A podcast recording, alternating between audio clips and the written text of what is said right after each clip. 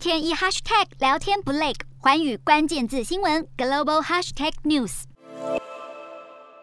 美方相信俄罗斯总统普丁可能会在二月中旬对乌克兰动武，呼吁当地美国公民应考虑立即离开。美国副国务卿雪曼表示，如果俄罗斯在二月初，也就是北京冬奥开始的时候入侵乌克兰，中国国家主席习近平可能不会开心。乌俄紧张局势持续升温之际，俄罗斯与白俄罗斯针对俄白联盟军力展开突袭检查，派遣苏 K 三五战机及伞兵至白俄罗斯布雷斯特，分阶段进行军演。而面对俄国扩大军力，美国军方也加码派遣六架 F 十五战机前往爱沙尼亚，进行为期一周半的部署，积极应对。美国国务卿布林肯表示，美方已书面回复俄国要求，期盼促进对话，也强调将持续协助乌克兰提高防御能力。另外，为了平息乌俄紧张情势，俄罗斯、乌克兰、法国及德国各派代表在巴黎举行会谈，使二零一五年达成终止乌克兰东部战争的明斯克协议，四国重聚一堂。俄罗斯与乌克兰特使在德法斡旋下